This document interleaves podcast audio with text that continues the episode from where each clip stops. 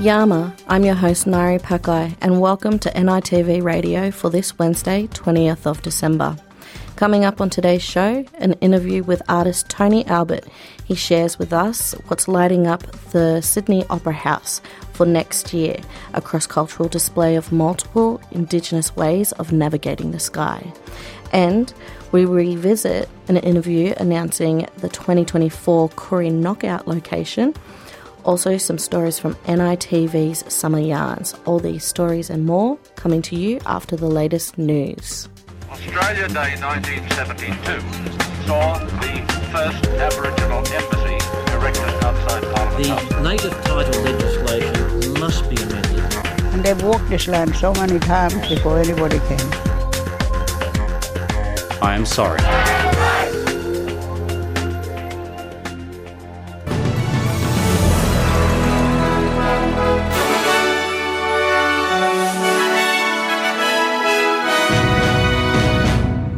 In this bulletin, Specialist Homelessness Services supported over 74,000 Indigenous people from 2022 to 2023.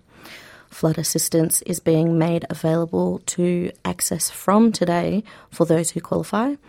And following this week's alarming loss of life on New South Wales roads, three people have died. Authorities are urging drivers to take extra care on the road this holiday period. New data suggests 74,700 Indigenous people received support from specialist homelessness services in 2022 to 2023. The Australian Institution of Health and Welfare has found in Victoria there was a record rate of First Nations people seeking help for homelessness. It comes as frontline homelessness services call for more support as they struggle to provide aid for a record number of people. Business owners in Cairns say flooding in the region has dealt a blow on business, as their usually busy Christmas period is being hampered by floodwaters and airport closures. As farmers expected the flooding to take a heavy toll on the crop productions, other businesses also fear the cyclone and flooding will slow tourism into Queensland as holidays holiday goers fear travelling to the affected areas. One business owner in Cairns says the reef cruise business has suffered great losses in recent weeks. Yeah, well, we haven't had full operations since the 7th of December. That was in the lead up to Cyclone Jasper and then obviously the rain event afterwards. So uh, today's the first day that we're getting back to full operations. So there's been a huge impact on our business. We've probably lost uh, something like 3,000 people that we would have carried over that period. So you're talking in excess of $600,000 uh, in terms of revenue that we uh, won't receive. One off disa- disaster recovery payments will be available for those who suffered significant losses due to the flooding. People are also affected by ex tropical cyclone Jasper in North Queensland will be able to apply for government assistance from 2 pm today.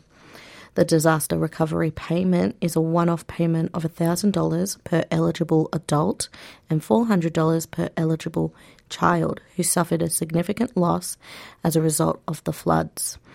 The local council areas eligible include Cairns, Cassowary Coast, Mareeba, Tablelands, and Wujal Wujal.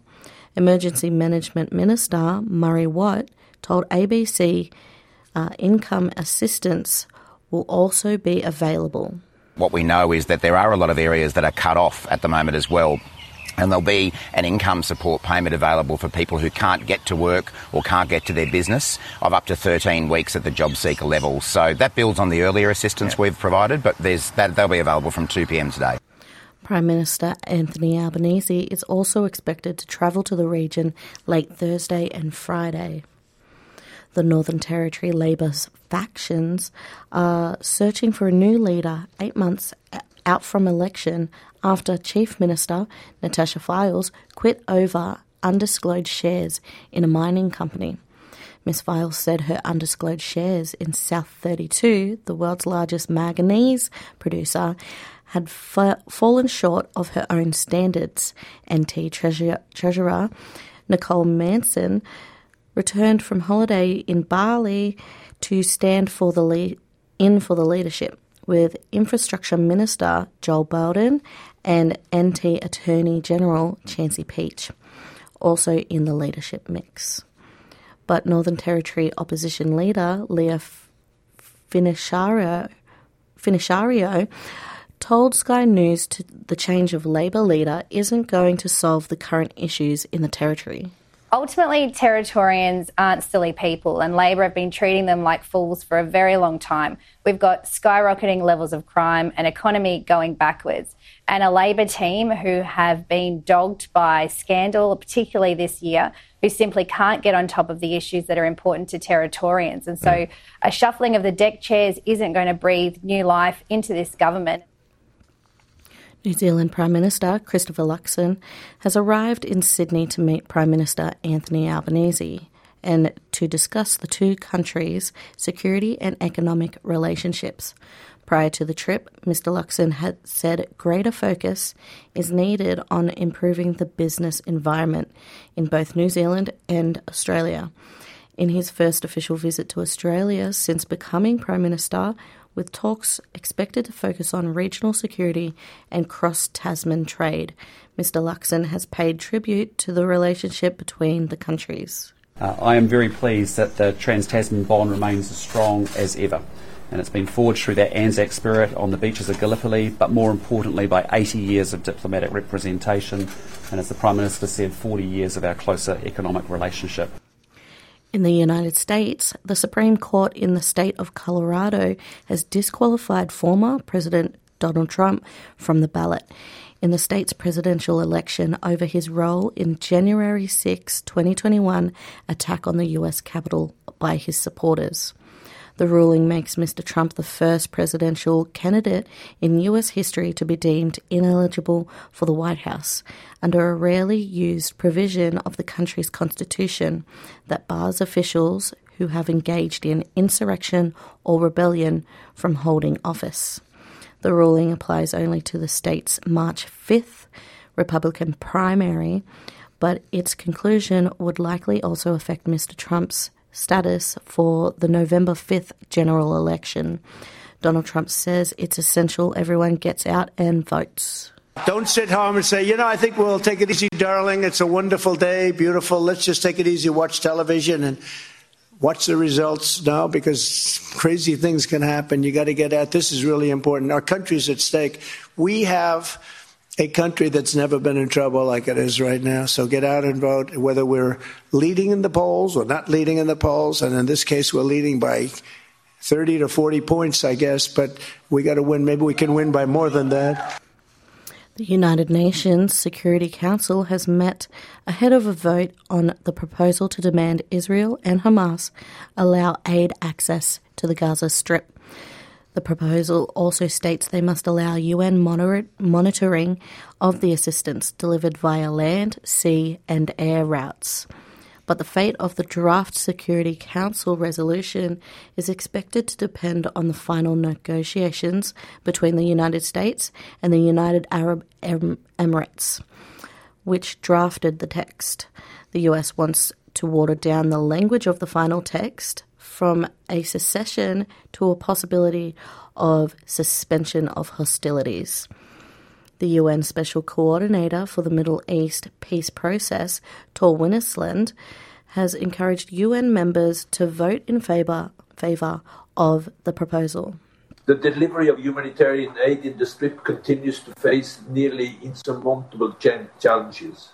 Amid displacement of an unimaginable scale and active hostilities, the humanitarian response system is on the brink. Limited steps by Israel, including allowing entry of more fuel, food, and cooking gas, are positive, but fall short of what is needed to address the human catastrophe on the ground. A council resolution needs to needs at least nine votes in favour and no vetoes by US, France, China, UK, or Russia. Australia has joined 40 nation, or 44 nations in condemning the recent Houthi militant attacks on commercial ships travelling through the Red Sea. The condemnation follows the United States' launch of a 10 nation task force operation to safeguard commerce in the passage.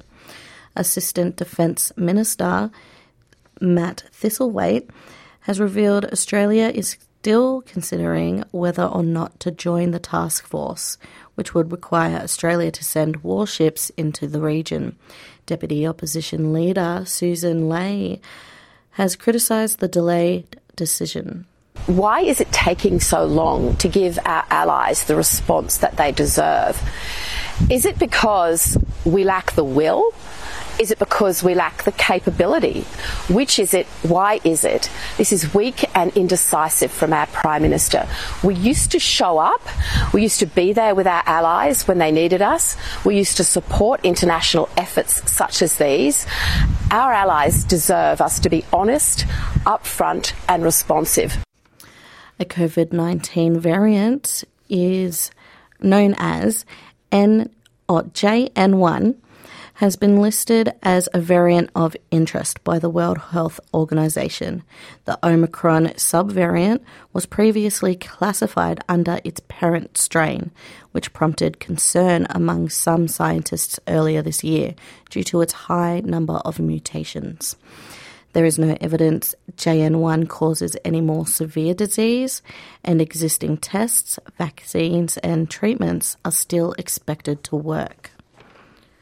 New South Wales emergency services have revealed another three people have died on New South Wales roads today as they join Premier Chris Minns to provide holiday safety advice. Following this week's alarming national road toll statistics, which found the nation's road toll is at its highest in five years, authorities are urging extra care to be taken on the roads over the busy holiday period. New South Wales Minister for Police, Yasmin Catley, joined emergency service authorities this morning to issue a road safety notice ahead of Christmas and New Year's. Wear a seatbelt. I can't believe I'm still saying wear a seatbelt, but please put on a seatbelt. Reduce your speed. Make sure that you do not drink and drive. Do not drive under the influence of drugs. And make sure that you look at your surrounds, respect other drivers, and take it easy. The trauma that can be caused from uh, road accidents, not only for those people involved in the accident, but the broader community, is immense. And we just want to say to people try and be safe on the roads. A rescue effort will resume today after two teenagers fell into the water at a site of a popular blowhole in Victoria, and one was swept out to sea. A 14 year old boy and his 15 year old friend were on the rocks at Cape Bridgewater, about 370 kilometres west of Melbourne, when a wave pulled them into the water. The 15 year old climbed to safety and was taken to hospital, but the 14 year old is still missing. The Reserve Bank has expressed concerned Australia, concern Australia could experience a sharper rise in unemployment than anticipated, as the full effect of its record run of rate rises is exposed. It's been revealed the central bank's uneasiness about projects for employment across the country was a key reason for keeping the cash rate at 4.35% when it met on December 5th. The Reserve Bank has previously suggested it needs unemployment to rise in order to curb inflation. The unemployment rate increased more than expected to an 18 month high of 3.9% last month. As a month of jobs jobs growth in November was more than offset by the growing labour force. Liberal Senator Jane Hume told Channel 7 the federal government has done hasn't done enough to combat unemployment and inflation. One of the reasons why the RBA has to do all the heavy lifting is because they've been forced to only use monetary policy to tame inflation. And that's because the government's failed to use its fiscal firepower to do so. Mm. Last week we saw Jim Chalmers deliver the mid year economic and financial outlook. He had an opportunity to do something there to send a signal to the market to say we are going to use all the tools at our disposal as a mm. government to tame inflation. He failed to do so. And in sport, Christmas has come early in Sutherland Shire with Addin Fonua-Blake signing with the Sharks for the 2025 NRL season. One of the world's best front rowers, Fonua-Blake has opted to join Cronulla ahead of the rival suitor St George Illawarra on a four year deal worth up to a million dollars a season. The West Tigers and Canterbury also weighed in with interest in signing the enforcer, while the Dragons reportedly extended Fonua-Blake a $4.4 million deal. However, after a fortnight of meetings and secret negotiations, the Cronulla executive team Fonua-Blake has agreed to join Craig Fitzgibbon's Sharks beginning in 2025. And now a look at today's weather. Monday, uh, Wednesday, the 20th, Perth is mostly sunny with 35. Broome is sunny at 34.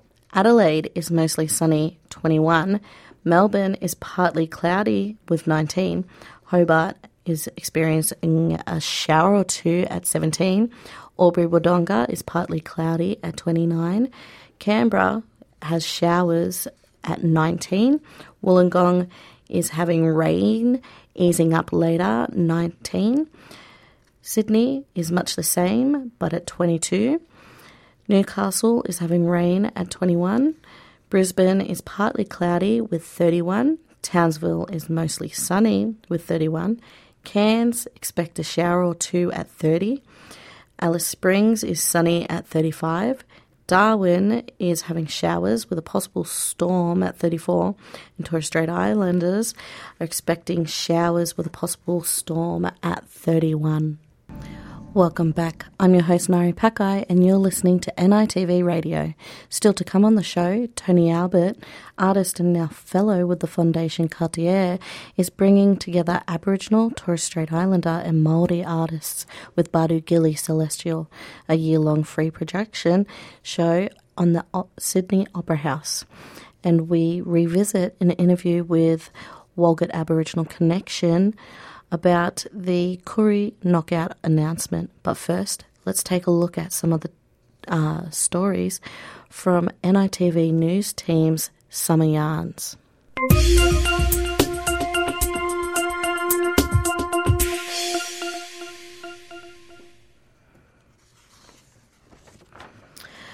This is NITV News Summer Yarn series. Over the next couple of weeks, we will be bringing back uh, on 2023 to the stories that made us laugh, made us proud, and that encapsulate black excellence in all forms. Our news team has covered stories right around Australia about mob, speaking language, preserving words, and passing that knowledge onto the next generation. And those stories took us to a primary school in southwest Sydney. It's one of dozens across the strait now playing a significant role in retaining and reviving traditional languages. The students are learning the local Dharawal language, and it's all under the lead of Indigenous principal.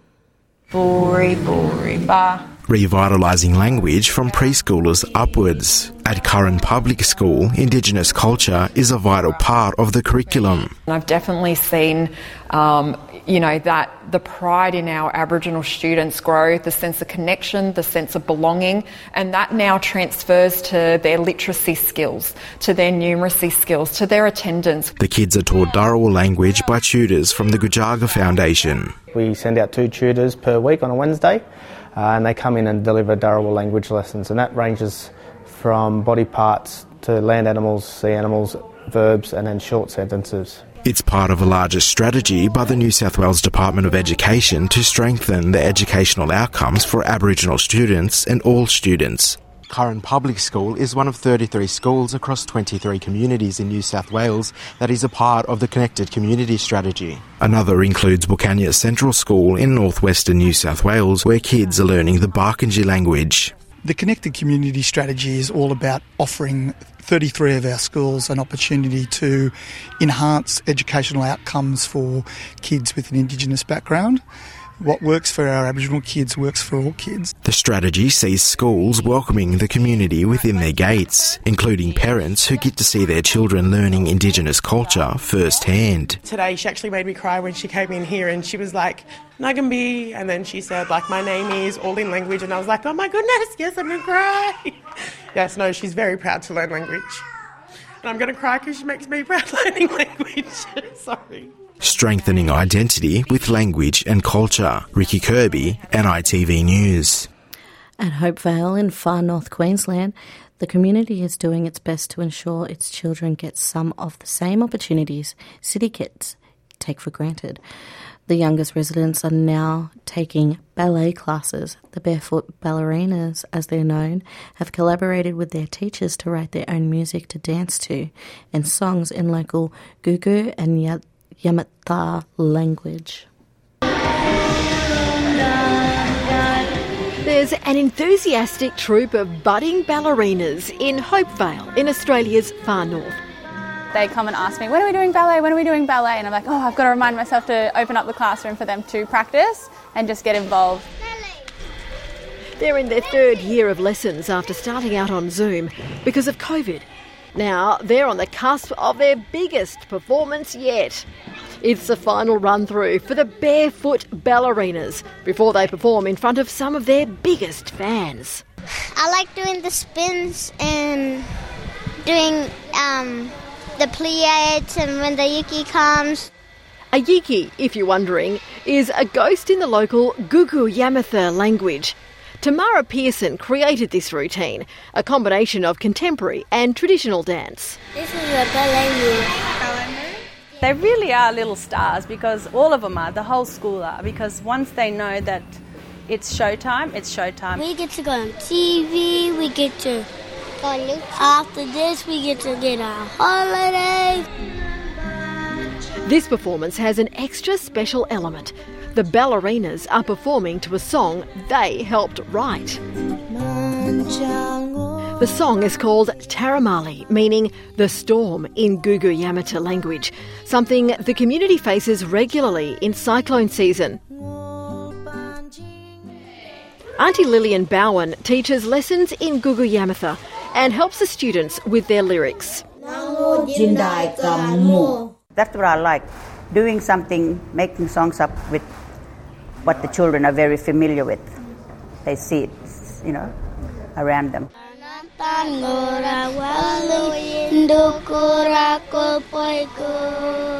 And how adorable do they look? Tonight, school principal Tamara Gibson is lead vocals. It's just so catchy, but so meaningful at the same time. It's teaching our kids the language. I think the kids are starting to um, speak it fluently now um, because it's taught really well in the school.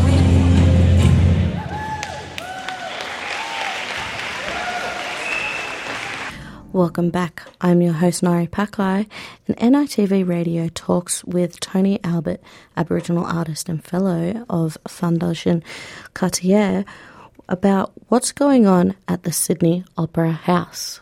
We speak with Tony Albert, an Aboriginal man who was born in Townsville with connections to Girramai, Yidinji, and Kuku Yalanji people of the forest region. Tony is a well known Indigenous artist who has now taken on a new challenge as a curatorial fellow with the Foundation Cartier pour l'Art Contemporain.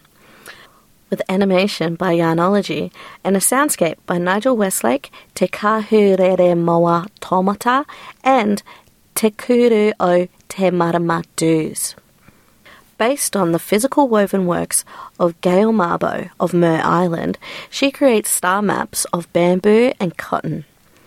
A Māori woman of Te Rarawa and Ngāpuhi descent, Nikau Hindin, creates aute, a Māori-made bark cloth Star Map. Mr. Albert talks to NITV about the stories told by Aboriginal, Torres Strait Islander, and Maori seafaring peoples depicting our skies and waterways. Hi, Tony. Um, I'm Nairi Pakai. I'm here with SBS, part of N- NITV Radio News.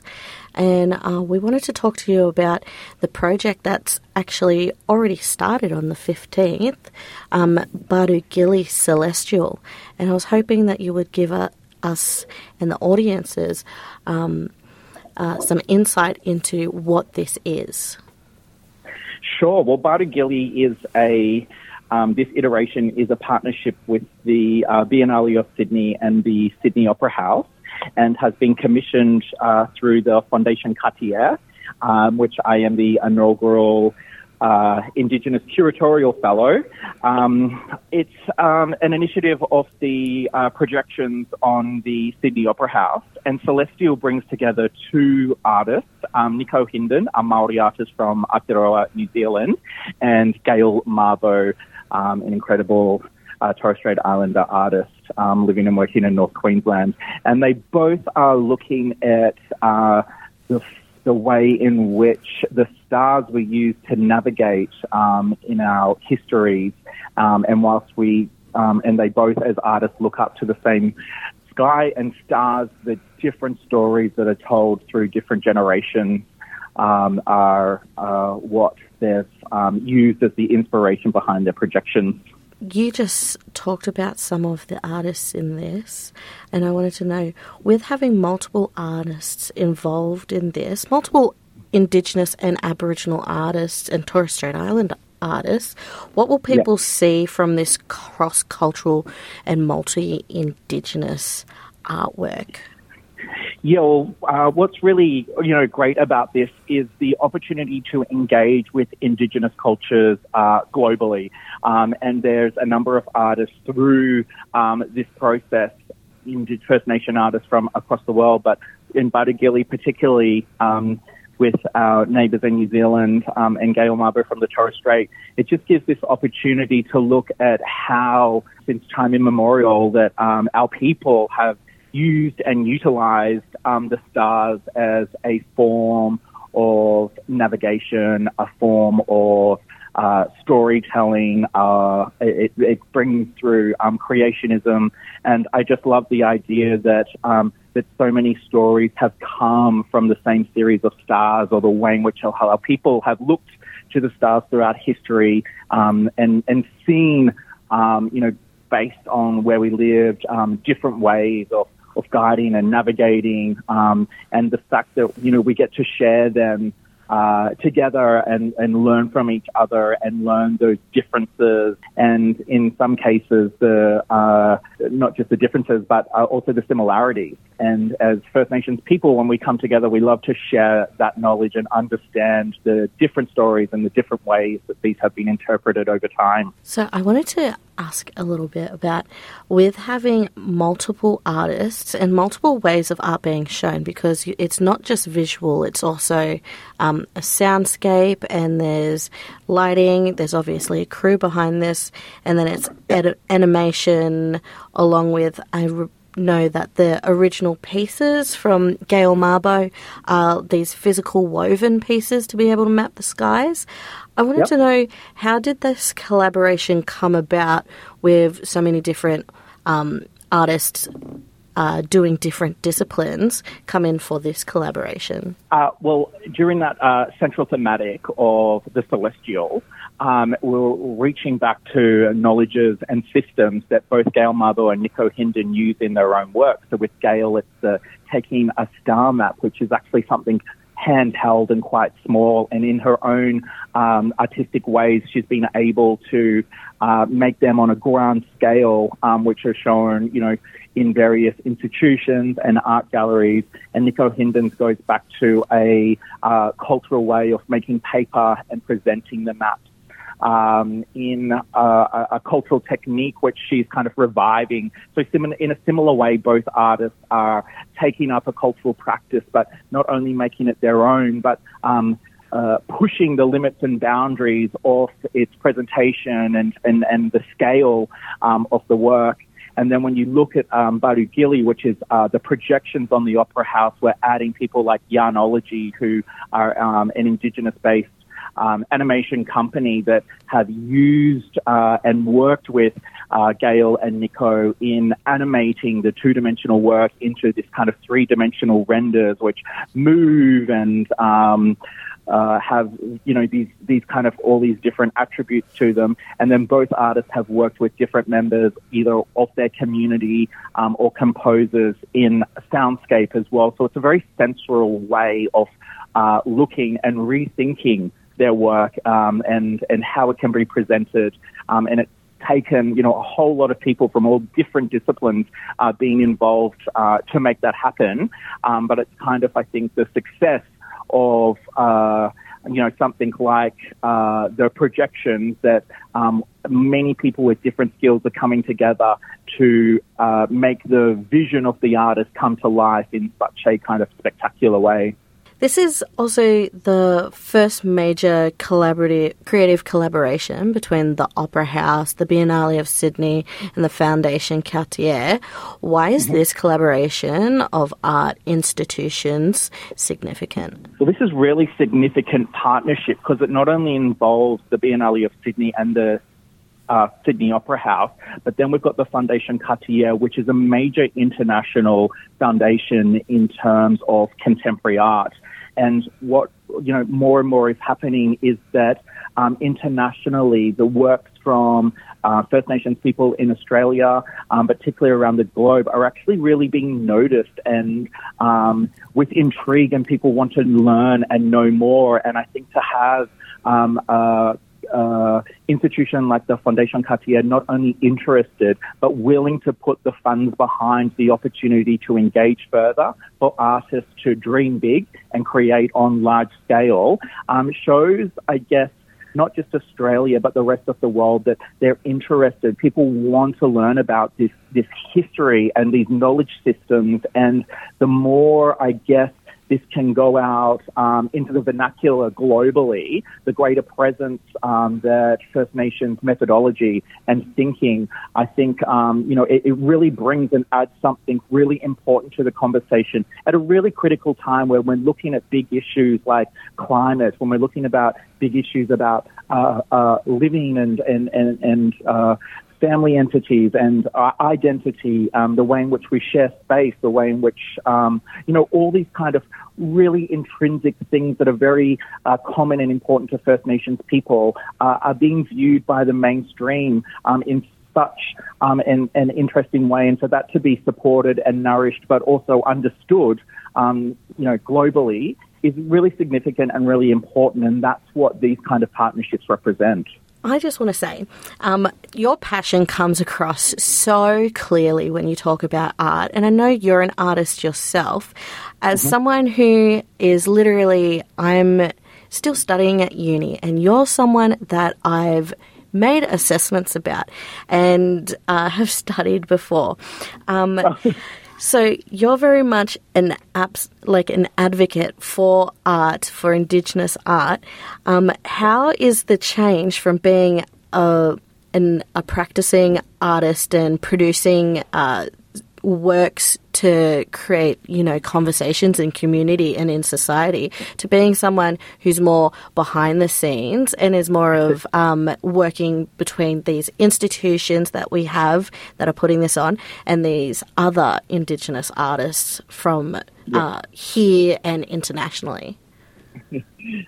Uh, well, thank you very much. Um, what people, what a lot of people don't know who know me as an artist know that my an instigation within the art world was through the Queensland Art Gallery, where I actually worked for about eight years, um, and was incredible kind of introduction to the art world for me. And now, after 20 years with Inside, um, you know, uh, within the art world, um, I'm looking more philanthropically about kind of not only where art has taken me, but the um, important ways in which we can give back to our community. And in doing this residency or the fellowship, I should say, I really want some really strong foundation in grounding what I hope to be um, ongoing success for our uh, curators, for our artists, um, to really be pushed within the international vernacular of the global art market. Um, And I think, um, you know, that there, there, are times in our lives where we do need to take um, a back step or a back seat or, as you say, behind the scenes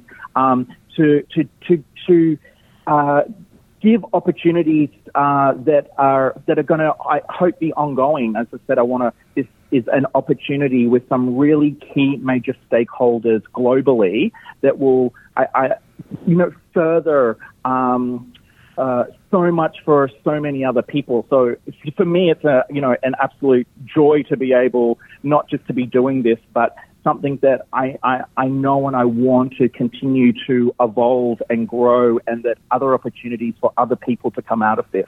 I want to thank you for for your responses. Obviously, giving your time and talking about this uh, project that's happening. Um, I also wanted to give you the opportunity uh, to talk about anything related to this that we haven't been able to touch on yet. Yeah. Um, well, what I would like to say is the projections on the Opera House are happening for a full year at um, a, uh, three different times through the evening. So if anyone is in Sydney or visiting Sydney, it's a great opportunity to head down to Circular Quay and the Opera House. Um, and just to sit and engage and enjoy, um, you know, both artists, Gail Mabo and Nikau Hindin, have put a lot of effort, time, and energy. Um, and there's a real sense of generosity within their storytelling and the information from their community that they've been able to, um, you know, share. And I would just like to, you know, for everyone to know that, that that's an opportunity to engage. Um, it's free, um, it's spectacular, and um, you know, it's it's well worth a visit. Hopefully, a lot of people will be able to get uh, a chance to see it then, since it's going to be running for a full year and multiple times in there, not just tourists, but even uh, locals and uh, maybe even people who live a little bit further from Sydney will be able to have the opportunity to see it if they get into the city. That's right. That was Tony Albert uh, talking about the predict- projection Badu Gili Celestial on the Bennelong side of the Opera House sales. Welcome back. You're with NITV Radio. Luana Grant brings us an interview with Trent Rose from Walgett Aboriginal Connection. An absolute honour to be here today to announce, uh, to make this big announcement. And I'd just like to let it, let it rip, eh? The 2024 New South Wales Aboriginal Rugby League Knockout will be held here in Bathurst, New South Wales, from October 4 to October 7. We're absolutely honoured. It's with the blessing of the WAC family, and we're really excited to, to be coming here in what will be a great venue. I'd just like to really thank the Bathurst City Council, Mayor Jess Jennings, and of course Deputy Mayor Ben Fryer, who have been instrumental in making sure that this will happen. And um, without the support of them, you know, we wouldn't be able to come here and, and really enjoy this great venue and uh, what's going to be a, a, fantastic knockout in 2024. I'd also like to acknowledge the, the Dubbo and Wagga councils who uh, we were in deep conversations with, and they're very, very respectful and, um, you know, understand the decision that we landed on given the fantastic opportunity we have here in Bathurst. Now, this is the largest rugby league knockout in the Southern Hemisphere. It's the largest gathering of Aboriginal people. We'll have up to 30,000 people converge on Bathurst on the long weekend. Um, it's a celebration of family, community, culture, and brilliant rugby league talent. Look, it's a, it's a positive reason for us all to come together. I really want to thank our naming rights partners, Quit B Fit and Tackling Indigenous Smoking. This event will be a smoke and vape free event, uh, and we really appreciate them coming on board for this. I'd also like to acknowledge uh, Aboriginal Affairs, who are who are supporting the men's competition. They're the major partner for the men's competition for 2024. Look, there's no footy like knockout footy. Having the NRL's best talent playing alongside and against country legends, rising stars, and local footy legends. WAC is honoured to be the host of the 2024 knockout and continue the tradition of the 51 great teams who have come before us, who have won and hosted the knockout an event that is run by us for us. It's already the best weekend on the Koori calendar, and we're going to do our best to add our own little sprinkle of, of uh, our little, our little no limit sprinkle to it. As you can see from today's announcement, we love to, you know, really put on a good show and, and, and make a good event. Um, we, we love to have fun. We love our people and we're proud of our people. And we're looking forward to have a good time here in Bathurst in 2024. Thank you to everyone who's come out today to support it. And we're looking forward to what will be a fantastic event here in Bathurst on the long weekend next year, 2024. Thanks, guys. We just heard some audio of George Rose making the announcement of the 52nd Koori Knockout location. And today I'm joined by Trent Rose from WAC to talk further. Thanks heaps for joining me, Trenny. No worries, Luana. So the announcement was made that the 2024 Koori Knockout will be held in Bathurst. And now there was a lot of speculation as to where it would be held. Some people were saying Wagga, some said Dubbo, and some people were even saying to keep it in Tuggerah. How did you guys decide on the location and what went into making that final decision? Uh, look, I think it's to be honest, with with all the uh, local councils that we met with, um, everybody pretty much uh, pitched the same ideas and stuff to us. Um, and I think uh, at the end of the day, probably what got us over um, the line um, was probably the, the layout of the fields and stuff at Bathurst. Um, they've got six brand new um, state of the art football fields there. Um, we went through a little walkthrough today um, before the big announcement, and um, the fields are actually in pristine condition. And the, the the groundskeeper came up and told us that they're they're not even that good at the moment, so they're going to get even better, which is a really exciting thing to know, considering the um, the amount of games of football that are played over the weekend, and um, you know from the local country stars to the high high quality stars from the NRL, knowing that they're going to be playing on um, A plus fields for the whole weekend is it was a big was a big seller. And it's so great to see it back on Wiradjuri country. The last time it was held in Bathurst was in 2011. What does it mean to you guys to take the knockout back to Bathurst and to also hold it on Wiradjuri country?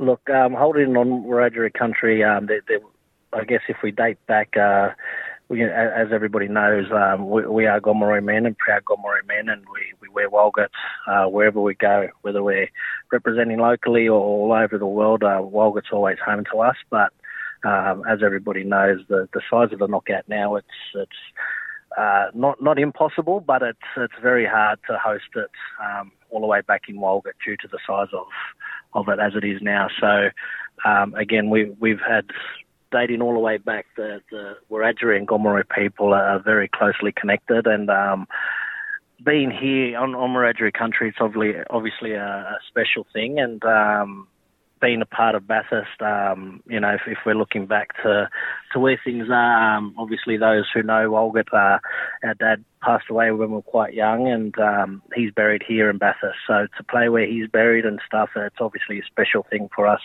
us boys and, and, and the WAC family because um, we play for a memorial trophy in his name every year that we put that jersey on. So um, to come back here and obviously as you said, the last time was hosted here was in 2011, and uh, we were the team that hosted it then. So uh, bringing it back here again is, is a special thing, and then we look forward to, to where it can be this year. Um, new grounds, and as, as stated earlier, new grounds and state of the art fields. It's um, it's quite exciting. Now, No Limit is always putting on amazing events, and you guys really go all out. And George even mentioned this in his announcement as well. And to see the effort that was put into the press conference, I can only imagine what the 2024 knockout has in store. Can you fill us in on how planning is tracking so far for next year? Well, uh, I guess the the funny thing about it is um, the the knockout's usually not announced until you know usually in March or April the following year, and um, uh, I guess us being in the place that we're in at the moment with, you know, the, the constant events that we are running, um, we wanted to get on the front foot with any, everything and just to ensure that we do, do run a, a high, high quality, um, probably, to, to be honest, a world class event in, in how we want to look to prepare it and get everything sorted. So, um, I guess the, the sooner we got on the front foot with everything, the better um, and, and being able to have that extra few months up our sleeves to help plan with everything and, and get everything sorted, um, I, I believe that's going to show come October long weekend next year. And for people looking to put in teams, what should they be doing now as next steps? And what's the process? Is there a deadline to register teams? And how many teams are you looking at having next year? Look, um, obviously, um, we, will we've got the men's teams capped at 64 every year. Um, we will put out further info regarding when close-off dates and everything are um, for all the women's teams, for the for the juniors teams, and all that sort of stuff. We'll have the age groups available. Um, nominations are open as of the first of December. Um, so if, if people have got their money and ready to go, then they feel free to, to reach out. We will have information um, on our WAC uh, Facebook page, uh, also our Walgett WAC um, Instagram page, social media. We will blast it everywhere all over the country. The show is now coming to a close, but you can find the full interview of that segment on sbs.com.au along with everything else that has been on the show. NITV Radio will be back on Friday with more stories across the country. I'm your host, Mari Pakai.